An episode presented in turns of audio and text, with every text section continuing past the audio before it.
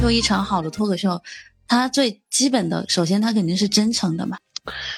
喜剧是一个很有力量的东西，嗯，它好像它不像其他的，不管文学作品也罢，其他的形式也罢，它不是让人感动啊，或者说是亢奋啊，或者怎么样，它就单纯是让人快乐。反正你听他，你对他印象最深刻的肯定就是地铁的段子嘛，就丑和穷的这种舞台人设，就很能让观众记住他。我希望大家如果有机会能够快乐的去工作，能够热爱上你干的这件事情，那真的真的太幸福了。我现在就是很过得很幸福。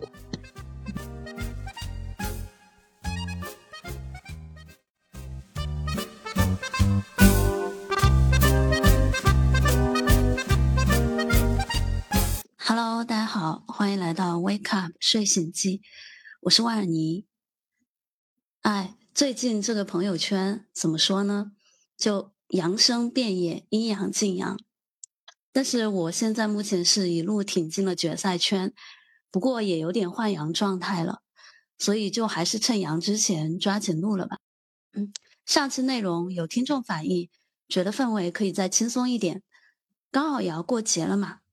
所以今天也邀请到了一位我的说脱口秀的朋友马克马老师，跟大家一起聊一聊脱口秀。欢迎马老师，要不先跟大家做个自我介绍吧。Hello，大家好，我是脱口秀演员马克。嗯，欢迎马老师。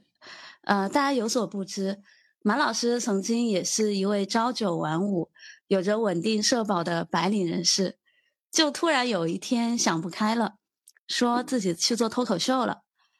他开始的时候还是兼职，后来就大言不惭的说，就像刚刚打招呼那样啊，现在人家是一名全职的脱口秀演员，而且更离谱的是，他现在甚至当起了老板，开始在西安经营自己的脱口秀俱乐部了。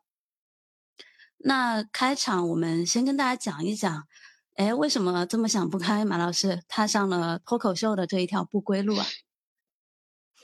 呃，他倒也没有想不开啊。其实我们脱口秀现在也也很正规了，我们脱口秀也交社保，啊，五险一金也都有啊。然后呃，过其实过得还不错，相对来说过得不比之前差的。目前的情况来说，然后说起做脱口秀这个契机，其实也也就是。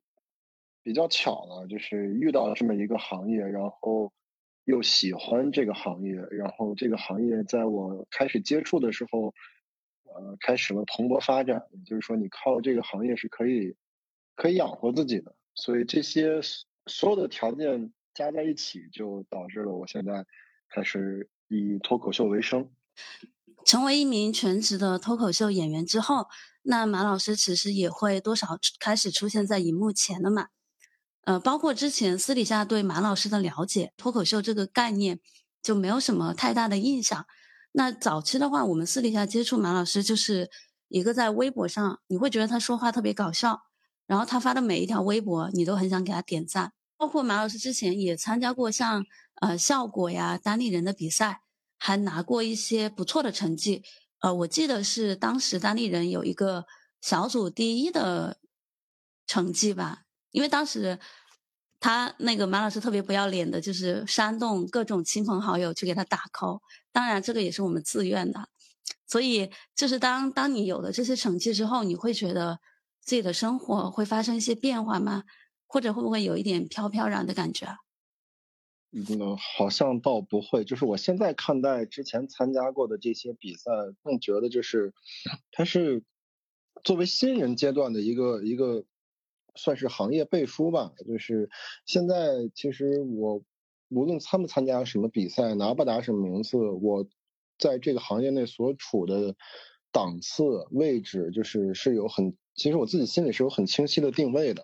嗯，然后每年其实自己的水平有提高还是有下降，就自己心里都是有数的。那个时候，现在回头看，那个时候就很很嚣张了，那个时候觉得自己多厉害了不起，就是。就觉得自己是是全国顶尖的水平了，真的想想狗屁啊，根本就不是，对吧？你想我参加那届比赛，呃，我决赛是第六名，嗯，第七名是邱瑞，就是你 你就知道这个 排名有多么不客观了，嗯嗯，对吧？就是他他，然后第三名还是啊，第三名是毛豆，然后还有谁？对对对，我记得。第一第一名是大熊，第二名是毛东。对对对，就是就是你现在会再回想起来，你出现在这些人中间是 是很不合理的。不是，我觉得马老师你应该反省一下，为什么你跟人家秋瑞跟毛豆同台比赛，现在人家出现在效果，是不是应该反思一下？我就是，其实就是呃，那个比赛是一个很玄乎的东西，就是你那五分钟是，其实我就跟比赛那个决赛一样，我其实就五分钟内容。他们可能有一两个小时的内容，但你就比那五分钟，然后跟出场顺序、跟那天观众的状态乱七八糟都有关系。其实你你现在我清晰的认识，我跟那些演员是在在那个时候就已经是有很大的差距，并且这个差距几乎没有被缩小过。只不过那天我狗屎运好，然后取得了相对还可以的名次，仅此而已，并不能代表我比他们优秀或者跟他们差不多，根本就没有这个。现在就是觉得没有这些可能。然后说实话，这些比赛啊什么的，对我来说，对我来说唯一的改变就是说，我通过那个比赛是让我坚定了我可以搞脱口秀这这门事这件事情。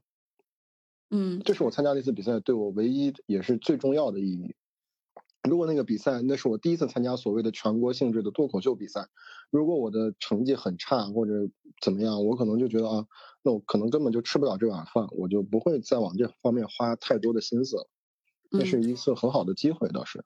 嗯，对，我是想了解，就是你后面有没有发生一些让自己觉得比较喜出望外的事情？就是你做了脱口秀演员之后，有特别明显的变化，有没有这种印象比较深刻的事件？因为你知道我是喜欢，就是从小我是喜欢喜剧的，不管像赵本山啊还是什么，就是我会喜欢看这些喜剧类的东西。然后我开始喜欢脱口秀，然后开始喜欢一些脱口秀演员。后来，嗯，就是突然有一天你会发现，你开始跟这些你喜欢的脱口秀演员同台演出，一起吃饭，一起交流，就是你和他们是，呃，就是一个圈子的人嘛。嗯，呃。也到后来，其实倒也没有那种，就是真的见了这些人以后，也没有那种就是你追星啊或者喜欢，就是以前作为观众的那个角色，反而是觉得就是比较平静，就是我们都是都是演员，我们都是这个行业的演员，然后大家是一个很平等的一个去去交流的一个状态。包括你像我最喜欢的是小鹿嘛，就是那个脱口秀演员小鹿，对你之后有机会跟他在一起吃饭啊、聊天啊什么的。认识他，然后很多包括其他的这样的演员，你你和他们是是类似于同事一样的工作，你们在一一起完成一场演出，就会很爽。那其实像做脱口秀，因为他要写段子嘛，你要去想一些新的段子，所以创作是需要灵感的。那其实这个时候，其实你很容易找不到灵感。我觉得段子写多了，你很容易找不到灵感。那比如说。感觉找不到灵感或者焦虑的时候，这时候你怎么去调整这个心态啊？不调整，就是因为我们这行业其实很奇怪，就是呃，也没有那么多所谓的 deadline 的那种东西。嗯，因为你有，比如说你有呃三十分钟、四十分钟的一个演出内容，然后你想要创作新的。这个完全就取决于个人的内驱了，就自己的一个动力了。你可能想要创作新的，或者，呃，之前的内容你越来越不满意，你想要创作好的。但这每个演员都会有这种心情。然后，但创作的时候就会偷懒，写不出来就不写了。因为你虽然知道周末有演出，但是你是可以讲老段子，对。然后可能新写的东西不是那么满意，就其实大部分时候就觉得啊，对，写不出来就算了，就是。嗯，感现在感觉每个每年啊，每年是有那么一两个月、两三个月的创作高产期，然后剩下的时候，其实绝大多数时候没有那么努力，就是写不出来就算了，就基本上是这个状态。嗯，那刚好我们也穿插讲一下，说，呃，其实脱口秀它作为一个舶来品啊，像呃之前从比如说从今晚八零后呀到吐槽大会啊等等，大家都在推广脱口秀艺术嘛。那其实，呃，我刚好也想问一下你，就脱口秀之前我们总是说，觉得它其实是一个充满了口头冒犯的艺术。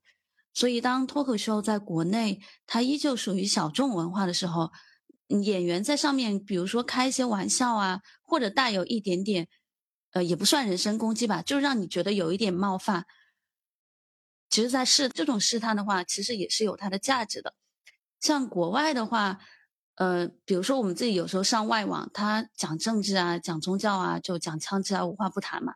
那你国内的话，就一些梗，包括现在像。比如说脱口秀大会，那现在观众可能他的喜剧审美也随着他第五季的结束，他每一季他都进步之后，观众的这个喜剧审美他会提高，所以你对演员来说，你的要求就更需要提升自己的这个段子的质量嘛。你说那个创作需要灵感，但是写不出来，我就不能。当你真正的上节目之后，你肯定是有一些包袱在身上的嘛。那这个时候，我总不能说我退赛，储备不够，写不出来吧？嗯，那看你想挣钱的欲望啊。你大概心里有个估量，我多走一轮，我的商务费用会增加多少的话，那那就是你就会写得出来啊。就是告诉你，这现在就很简单，就告诉你，虽然我没有上过综艺啊，但是，嗯，如果他告诉我。再多进一轮的话，能今年能多挣五百万的，我这今今天一定能写出来。他就是大概有这样的东西吧，跟我因为我们线下演员可能没有那么强的明显的这个对区别吧，可能。原来原来线上说脱口秀，它的目的这么纯粹的吗？也不是目的这么纯粹，就是说白了，你说上线上大家想挣钱嘛，一定想挣钱，那也。我觉得也不是都是为只为了钱去的。那你的内容，你作为一个演员，你当然希望自己的内容被更多的人看到。你想要被更多的人认识，被更多的人喜欢，那无疑去线上是最快最方便的一个途径。你在线下，你一年拼死拼活，你能被多少个观众看到呢？你不如线上露那一集，可能就是几百万、上千万的播放量，对吧？那就是不一样。嗯，因为你作为演员来说，你肯定接触脱口秀比我们观众，作为一个观众来说，角度肯定也不太一样嘛。从过去到现在，呃，有没有一个什么变化？嗯，是这样，就是我，我可能最开始觉得脱口秀就是在台上讲笑话，在台上逗大家笑，就，当然这也是是很重要的一个环节，但我可能觉得一开始就是这就是唯一的脱口秀的用处了。然后慢慢慢慢的觉得好像不一定，也不只是逗大家笑，逗大家笑是一个很重要的前提。但除了逗大家笑呢，我我除了逗大家笑，因为逗大家笑有很多种方式。你比如说二人转，对吧？你你裤裆塞鞭炮给大家给大哥炫一个，他他大哥也会 笑。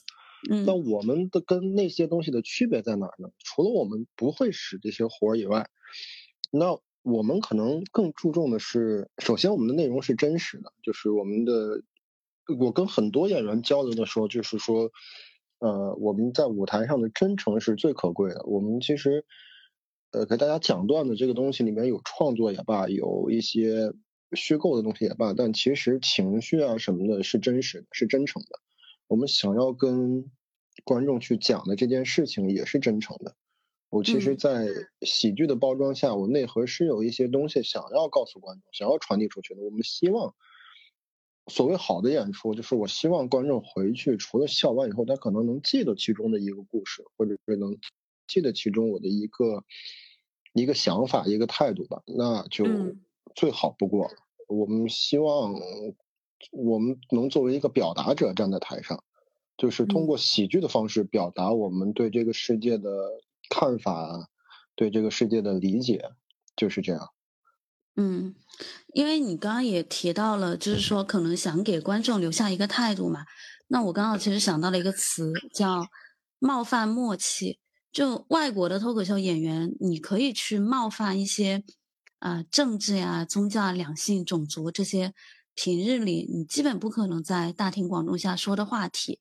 所以台下的观众群体在感受到这些冒犯的时候，他并不会生气，就像你说的，他可能会笑。那其实笑声就代表了他已经和演员艺人达成了这种冒犯的默契。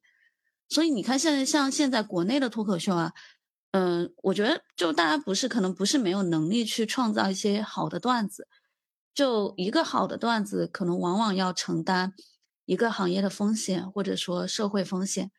嗯，小小到网络暴力，大到一些行业规范，呃，怎么说呢？就国内的这种被，就好像附上了一道枷锁吧。那这个时候，其实对演对脱口秀演员来说，他可能就他的灵感呀，或者他的创作创作力就没有之前那么强。我觉得都是借口，都是借口。呃，对，都是借口。就是你不讲性，不讲政治。不讲这些乱七八糟东西，你就讲不了笑话了吗？一定不是，对吧？首先，我们举个例子，就是可能比如说关于性呀、关于两性的话题的东西，本身你在这个华语的这个这个语语言环境当中，它就不是一个能够在大庭广众下说的话题，对吧？而且我们也不存在，比如说种族歧视，我们最多也就是个地域歧视，什么河南呀、新疆呀，仅此而已。这个而这种地域梗的。段子就是从九十年代开始就已经被讲烂了，它没有什么新意了，不就是河南人偷井盖吗？这翻来覆去，河南人还是偷井盖，这过了几十年还是这样一一样的梗。那比如说我们讲所谓的呃两性的段子、黄段子或者怎么样，那你让人讲你这个段子讲出来，让人感到不是不是说观众接受不了黄段子，就是这段子水平太差。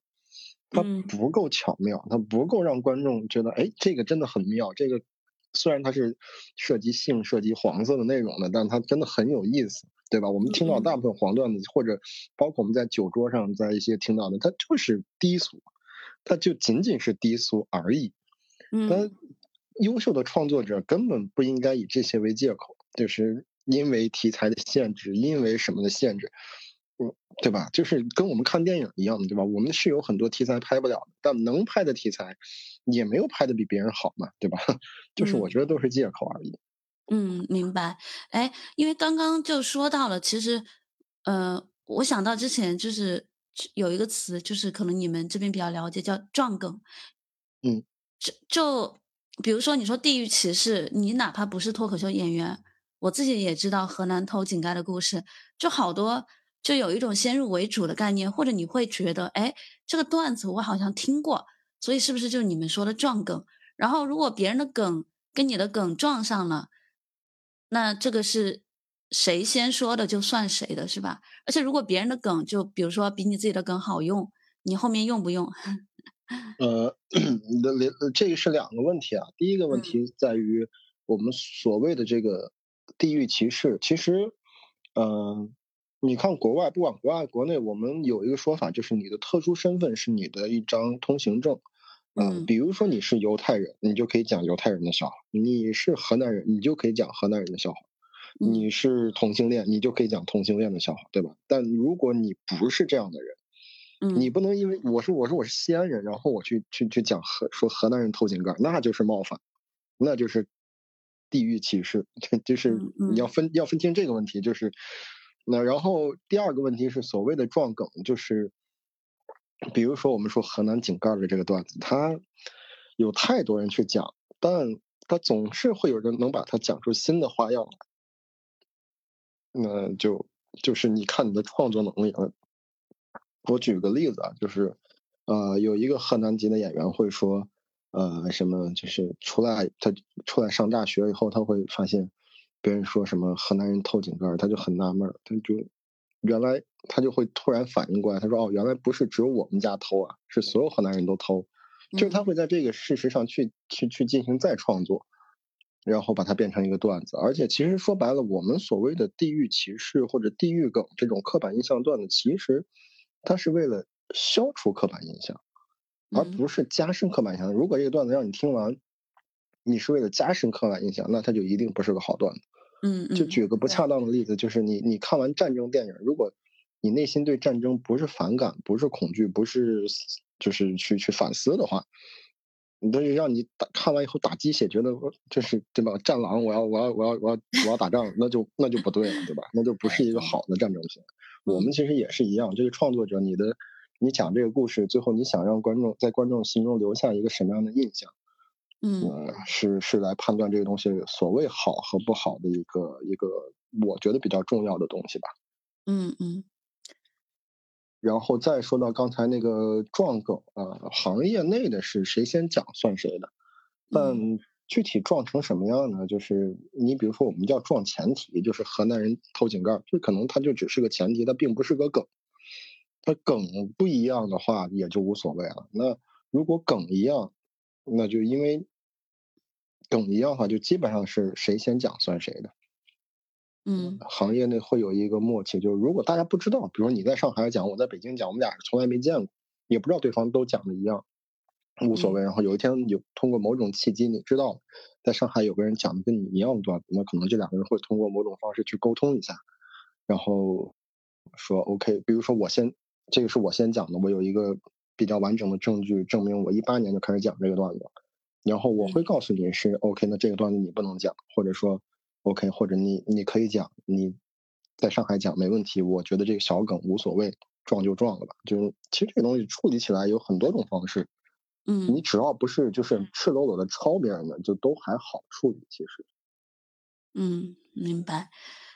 嗯，那其实像嗯李诞之前他出过一本书，就应该是给你们从业者的从业者看的，叫《脱口秀工作手册》嘛。它里面就提到一个说。呃，脱口秀演员就是一份允许别人以三十秒为单位来 judge 你的工作，随时要准备好失败，随时做好被否定。那一般这种压力之下，呃，像你们在台上表演的时候，呃，都会想些什么？就可能会担心，哎，我随时我的我讲的段子，观众的反应不够好，不够热烈，那是不是就代表我这一？这一个段子就讲失败了，还好，因为我们绝大多数段子是要通过开放麦去测试的，而且说实话，我们作为喜剧的从业者，我们的喜剧审美和笑点什么的要比观众高很多吧，就是有这个自信。就是比如说我去开放麦或者去去演出，第一次讲一个新段子之前，我大概会对这个段子有一个预判，就是这块他一定会好笑，这块观众一定会笑。啊，我经常会去试，就是那种我明明觉得这儿不好笑，观众也会笑，嗯，就经常会这样。我可能去开放麦，就是你会对一个段子去调整它的语言结构，去调整它的语序，调整它的节奏。但这个段子写成这样了，大概他就你就知道啊，这个故事讲出来大家一定会笑。包括我们在正式的演出的时候也是，就是因为有时候，比如说，比如说观众气氛不是特别好的时候，那有一些小梗，观众的反应会比较平淡。你是知道，你是心里作为老演员是心里有底，是就是别着急，到哪个梗我就能把气氛一下拉起来，就是你对你自己的这个梗是有充分的自信，除非今天观众就是，就是他就不会笑，他但凡他会笑，到那个梗就是我知道，做十个人有九个半都得笑就没问题了。嗯，那在你的心目中，一场好的脱口秀，你觉得是怎么样定义的？好的脱口秀。脱口秀这这两年已经从野蛮生长开始逐渐正规化了，就是以前大家会从酒吧呀、书店呀、什么小小民宿啊这种乱七八糟的各种奇奇怪怪的场地去举办演出，我们也经历过这个年代。然后后来大家开始自营场地，就可能我租一个地方，然后简单的装修一下，然后去去做一个剧场，然后再到现在，可能大家开始对这个哦。专业的舞台灯光、灯控、音控，然后剧场，呃，比如说的用什么样的材质，呃，会使这个声场效果好一些。开始对这个剧场的硬件开始下功夫、下下下本钱去，一是去研究，二是去改造。可能这是目前好的剧场的脱口秀剧场的，呃，一个目前的一个阶段吧。因为脱口秀它不像是其他的舞台艺术，它。太单薄了，它就只有一个人在台上讲话，然后要用这个人讲的内容来控制全场观众的情绪，这就是要你首先你要让这个效果去成一个放大状态，你要让演员尽可能的，我们讲的就是所谓的这个这个气场，这个地方场子够不够，呃，够不够封闭，够不够热热闹，对吧？就是他能不能把场子。讲起来，这是跟现场环境有很有和关系很大。再一个就是，嗯，可能稍微有一点偏题吧，就是脱口秀还跟其他演出不太一样的形式，是因为，呃，比如说你去看一个音乐剧或者看一个话剧，嗯，演员都是照着台词演的，脱口秀不是。脱口秀虽然演员也是照着 他之前写好的段子讲，但问题是绝大多数的演出，我们是不太知道演员今天准备讲哪一套段子的。嗯，这个就很麻烦，就是 你作为主办方，你你没办法要求说，哎，你今天讲这个段子，或者你今天讲那个段子，很难这么做。呃，就有也有这样，比如说效果的演出，它可能更正规一点的话，他会按要求你按照所交的报批的文件讲。但我们线下演员一般线下的演出，他经常会高兴讲哪段讲哪段，这就很麻烦。哎，报批的文件讲是什么意思啊？就是我们演出的时候会把整个演出的文本，比如说这场一共有六个演员，他们讲什么内容，我们会有一个文本形式去交给文化部门去审批，他们审批过之后，你你这个演出就可以正式办了。但说实话，就是呃有时候也没有那么严格，对吧？我们虽然演出也是报批过，但你具体照不照你教的那个本子演，就是我交我教的 A 段子，但我可能我教了 A、B、C 三个段子。我可能讲的是 A、B、D 这三个段子，那你换了个段子，其实也也没有人会追查什么，只要这段子问题不大，一般来说没有什么太大的风险。嗯，但你作为其实作为主办方，就是说我按理说我应该对演出内容是充分了解的。嗯，我应该充分的知道今天我的演员，首先演员顺序我知道，演员讲什么内容我应该知道，但说实话，主办方是不知道的，主办方不知道今天演员上台会讲哪一段，这个东西很头疼。像就是其实脱口秀就是它有一种不可复制性嘛。那你说像相声和脱口秀的话，呃，他们的区别，你你觉得是在哪里，或者你怎么定义的？相声所谓其实就是呃第四堵墙的关系了，就是你看其他的演出都会有第四堵墙，呃，观众知道你在台上是在扮演一个人，嗯。你在台上是扮演一个傻子，你在台上扮演一个，比如郭德纲跟于谦，对吧？他所说的所有的话，你都知道是假的。你知道他的于谦的父亲不可能是王老爷子，但他讲出来你就知道他是在逗你笑。但如果我作为脱口秀，我跟你说我姓马，我爸爸姓姓王，你就一定会开始思考啊，为啥？你得告诉我为啥？因为我们我们是真的把你当成一个跟我在认认真真交流的对象来来聊天的，对吧？嗯，我。你跟我讲的所有事情，我都认为它应该是个真实发生的事情，这就是我们的区别。我们跟观众讲的东西，一定要建立在能让观众相信的这个前提下来讲，这是跟所有其他舞台形式都不一样的点。我们是拿真人真实的身份在跟观众交流，我们不扮演任何人。嗯，对，所以我觉得，就一场好的脱口秀。他最基本的，首先他肯定是真诚的嘛，就你刚刚说的，他跟演员肯定是一个相互平等对话交流的形式，然后他也应该是多元的，嗯，比如说现在越来越多的人可能会看着这个行业火了之后，他也也会想跃跃欲试吧，嗯，因为确实身边有一些人就也挺幽默的，那我其实想问一下，就是你说脱说脱口秀的话。他需要这种与生俱来的搞笑天赋吗？或者他需要一些文稿能力强吗？那你有的小学作文都不及分，你怎么去写稿或者怎么去表演？能不能给想玩脱口秀的人一些建议？呃，可以。首先，李诞说过，每个人都能说五分钟脱口秀，但呃，就是你如果喜欢，你都可以尝试，因为这个东西确实门槛很低，就是跟其他的你的爱好一样，你。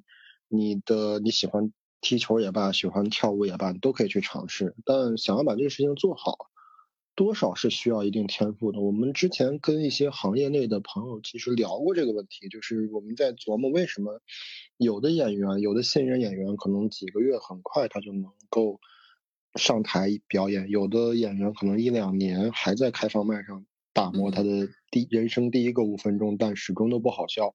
嗯，后来我们在想，可能是因为我们这些人，呃，我们比如说我们上学的时候，你在上学的时候，你们班一定有那种特别爱接老师话，而且一接完全班哄堂大笑的同学，对吧？有那种就一讲话大家都还都都笑的人。你每个好像每个学校每个班都会有这么一个人，这个人他就是有是有讲脱口秀的天赋的，因为他。这么十几二十年，他他不断的在训练自己的这个所谓幽默的表达能力。他只不过没有不知道什么是脱口秀，他只不过没有上过舞台，但他知道如何让朋友、让周围的人笑。嗯，这个东西他训练了很久。就是如果你在网上看过卡姆高中的时候去讲脱口秀的视频，就是会发现他他们可能在小时候就开始尝试模仿别人说话，比如模仿班主任、模仿同学、模仿老师，对吧？他们都有各种各样的喜剧表演的形式去让别人笑。有一天，给他的一个舞台，他站到舞台上，他把他之前运用的这些技巧，规范化的去整理了一下，去去再打磨了一下，就能很快成为一名喜剧表演者。但如果你只是开始对喜剧感兴趣，你过去的十几二十年没有这种所谓的对幽默的训练的话，相对来说你就会难一些，你不太知道这句话说出来会不会让观众笑，而我们是。可能很早很快就知道我说什么就会让观众笑，嗯，这些就是大家的在所谓的天赋上的区别吧。嗯嗯嗯。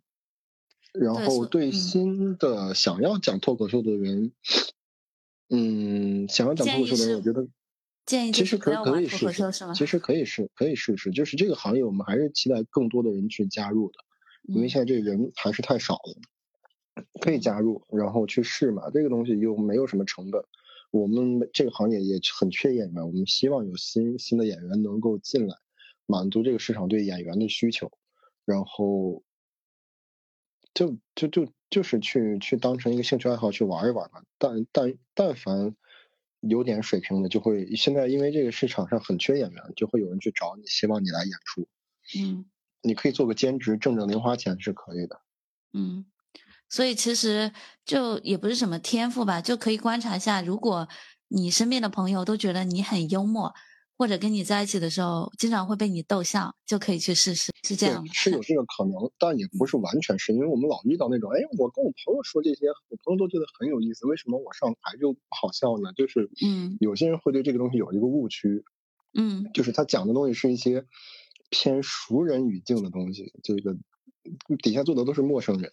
嗯，他根本不知道你你你男朋友是个什么德行，你去讲你男朋友的事儿，就是他没办法引起大家的共鸣的时候，大家就不会觉得好笑。对，还是对喜剧的一个对对对喜剧的一个理解吧。就是有些人天生就知道怎么让陌生人笑，就是我们在各种局上也会遇到那种特别幽默的人。首先，他们模仿能力很强，对吧？他们学什么像什么，这就是你你你的幽默天赋的一部分。再一个就是他能很。有你你很明显，有人讲故事前面铺垫很长，就是他说了一绘声绘色说了一堆，你就在你你就你会在想说你赶紧说到底是什么事儿，对吧？嗯，有的人就是很言简意赅的说了一句话，然后一个反转就大家就笑了，那就是他对这个喜剧的理解就比你深一层，他知道什么叫呃预期违背，就他天然就懂预期违背。嗯，明白。哎，那现在还有个问题啊，就是。因为脱口秀大会不是有传闻说他明年不办了嘛？那未来的话，如果说综艺不火了怎么办？然后因为你现在也就等于是自己在经营这个俱乐部了嘛？从经营者的视角来说，你怎么去看待脱口秀的未来？我当然希望收视长虹，希望脱口秀大会能办到第六十季，嗯，对吧？对这个，因为国内是这样，就是脱口秀大会是这个行业发展的基石。嗯，本身国内是没有所谓脱口秀线下演出的基础的，就是因为脱这个综艺节目火了之后，带火了线下的演出市场。大家每个从业者都应该感谢效果文化，感谢李诞，嗯，这是不用没有任何质疑的一个观点，就是大家都觉得是脱口秀大会带火了这个行业。嗯，但呃，怎么说呢？就是希望脱口秀能够在这个节目之外。呃，成为年轻人的一个解压方式，因为脱口秀相对来说质量好的脱口秀，它算是线下喜剧效果最强的一种演出形式了。首先，呢它真诚，然后它的笑点又够足够密集，它又符合年轻人的生活状态，它确实是很好解压。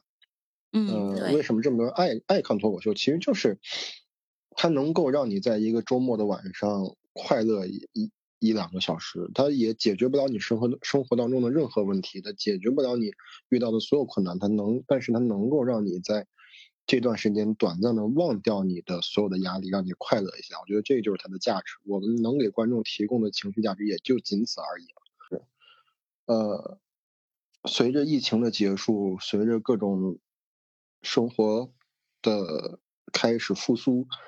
呃，可能年轻人的注意力会容易被转移，就是可能会有一些新鲜的事物，比如说好看的电影或者其他的活动，比如说飞盘什么乱七八糟的，就是很很年轻人很多的会被注意力会被转移，他以后还喜不喜欢脱口秀很难说。再一个就是你脱口秀，你本身你要持续的创作优质的内容，你如何保证你这个内容的创作输出？你的演员你从哪培养？你都会焦虑，就是我们。如何呢让观众持续的来看脱口秀，这是我们很焦虑的一件事情。他看一遍不错，他第二遍来的时候觉得好像没有上回体验那么好，或者内容有有一些重复，他就不会来，不会想来第三次了。就是这样，就是你如何保证他第三次、第四次会来？嗯，就就会担忧这些问题。然后，而且这个行业是因为他开始挣钱了，因为他现在开始挣钱了，就会有很多人进来。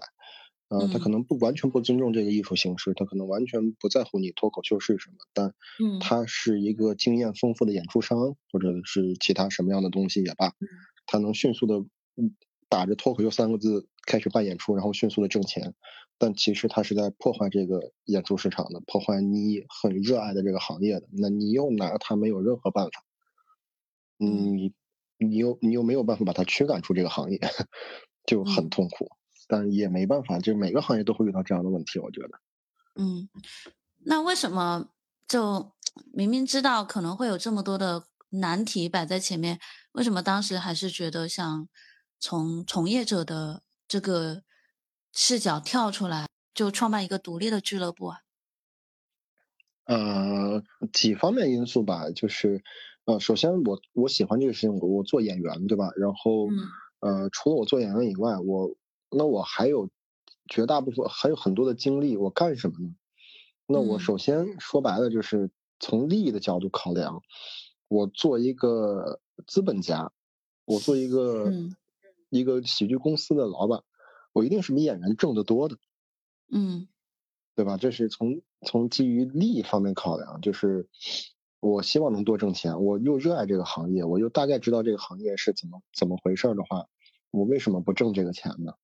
我又有能力去挣，我就去做。然后第二点是，嗯，有一点点是说情怀吧。其实，其实，其实可能就完全是因为情怀。我觉得就是你想要，嗯，因为你如果单纯作为一个演员的话，你没办法控制一场演出的质量，对吧？那我我希望给给观众呈现出来高品质的演出。我希望一个演出它是一个艺术作品。我希望这个东西我能长久的做一做下去，那我就需要有一个自己的俱乐部，嗯，这样我不用看别人的眼色，我不用，就是我我的，要不然我去哪儿演呢？嗯嗯，对吧？就是如果我自己有一个舞台的话，我就可以在这里坚守住我的对这个喜一喜剧形式的底线，嗯，我能控制住什么样的演员能上台，什么样的演员不能跟我一起同台，对吧？嗯嗯，那那我就这个就是可能是我想要做一个俱乐部的一个。主观上的因素，嗯，对吧？我觉得我需要一个我能控制的演出质量，嗯。所以现在就是你的这个俱乐部已经营业了吗？正式营业了吗？没有，没有。我今现在所有的演出的硬件条件已经具备好了，就差一一些小的手续。其实也可以演了，但还是想把手续办完，因为。嗯，现在这个行业还是我觉得这就是正规化，就是你可以不报批也可以演，但我们觉得既然要做这个行业，就是你不要被有任何任何人抓住任何把柄吧，你就是正规的去演，就就可以了，而且也不着急。就是如果我是一个特别在乎挣不挣钱的人的话，嗯，我能早演一个星期我就早演一个星期，但我好像不是那么在乎钱这方面的事儿。嗯，就是我觉得这个东西，我可能是要靠它吃一辈子饭，挣一辈子钱的话，我就不会在乎这一场两场。如果我是那种急于这一两年割个韭菜的话，我就很可能很很在乎这一以周或者月为单位的收入。嗯，好的，看得出来马老师还是一个有良知的商人。回来了。嗯，那其实我觉得现在因为疫情也放开了嘛，各种线下的活动肯定也都逐渐的复苏和活跃起来了。我觉得脱口秀肯定还会有一个非常长的周期在未来发展。现在这个俱乐部准备什么时候营业？预计本预计就是一月中旬，基本上基本上就是过年期间吧。哦，过过年的期间开始演出。嗯，脱口秀名字叫什么呀？俱乐部叫喜欢脱口秀。我们俱乐部名叫喜欢脱口秀。这么简单粗暴？其实，对，其实因为你看，就很多俱乐部都叫什么什么喜剧，对吧？对，现在市面上绝大多数的俱乐部都叫某某喜剧，这个这个有点可能原教旨主义了。就是最早的时候，我们老管这个东西叫单口喜剧，觉得叫脱口秀都是很业余的叫法。但后来其实因为观众接受的程度，就是观众觉得这东西就叫脱口秀。那你没必要，就是非非所谓的，就是你你很专业，你管它叫单口喜剧，它就叫脱口秀，对吧？嗯，那就行。然后喜欢最开始叫喜欢脱口秀这事儿，想来想去就是，其实很简单，就是我作为这个俱乐部的创始人、经营者，我很喜欢脱口秀，然后我希望来的观众也喜欢脱口秀，它就叫喜欢脱口秀。我们的 slogan 叫。喜欢脱口秀，更喜欢你，就是喜欢就行了。这个是很重要的一件事情。我们喜欢这个喜剧形式，喜欢这个工作，喜欢这个演出。那直白一点嘛，就叫喜欢脱口秀，朗朗上口也好记。有点意思。总比叫什么什么喜剧，总比叫个什么喜剧，其实它更直白一些。你叫什么喜剧，没人知道你是在干嘛。你叫喜欢脱口秀，大家都知道这是脱口秀演出了。那我们先欢迎大家有机会，如果。去西安旅游，或者去路过西安的时候，可以去喜欢脱口秀，去观看马老师的演出。也不一定非要来西安，就本人呢，也是一个 呃全国可飞、经常空降的这种 外围脱口秀演员。就通告通告满天。希望大对，希望希望能够在任何听众的城市去演出吧。我可能我现在还有。全国还有那么一两家俱乐部没有去过，就是我想去的俱乐部里边，还有那么一两家没去过，剩下的全国的俱乐部应该都演完了。就今年可能会出去的，明啊二三年起码上半年可能会出去的少一点，因为新俱乐部成立，可能主要工作都放在本地了。那可能之后，呃，作品再精进一一一些以后，可能会再出去去演一演，因为其实我们需要去。外地去见识更好的演员、更好的演出，了解这个演出市场现在是一个什么水平，多出去走一走，交一交朋友吧。嗯，好的，好的，那我们今天就先聊到这里吧。好嘞，好，拜拜，嗯拜拜。